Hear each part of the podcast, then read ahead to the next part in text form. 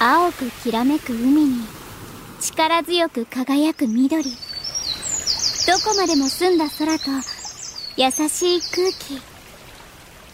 西暦2800年ってほんと楽園。でもそんな地球があるのもおよそ800年前。21世紀初頭の人々による取り組みのおかげなんだって。緑や海を守りみんなが安心安全に暮らせるように世界中が未来を作ろうと進み続けた時代。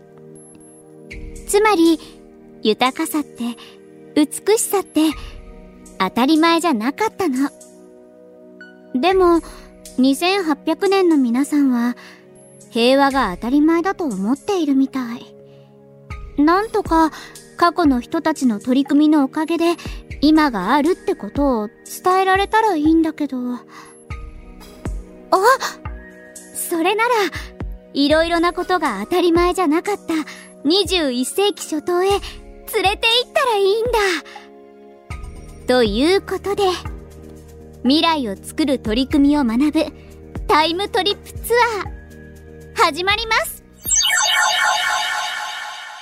未来作るいいこと話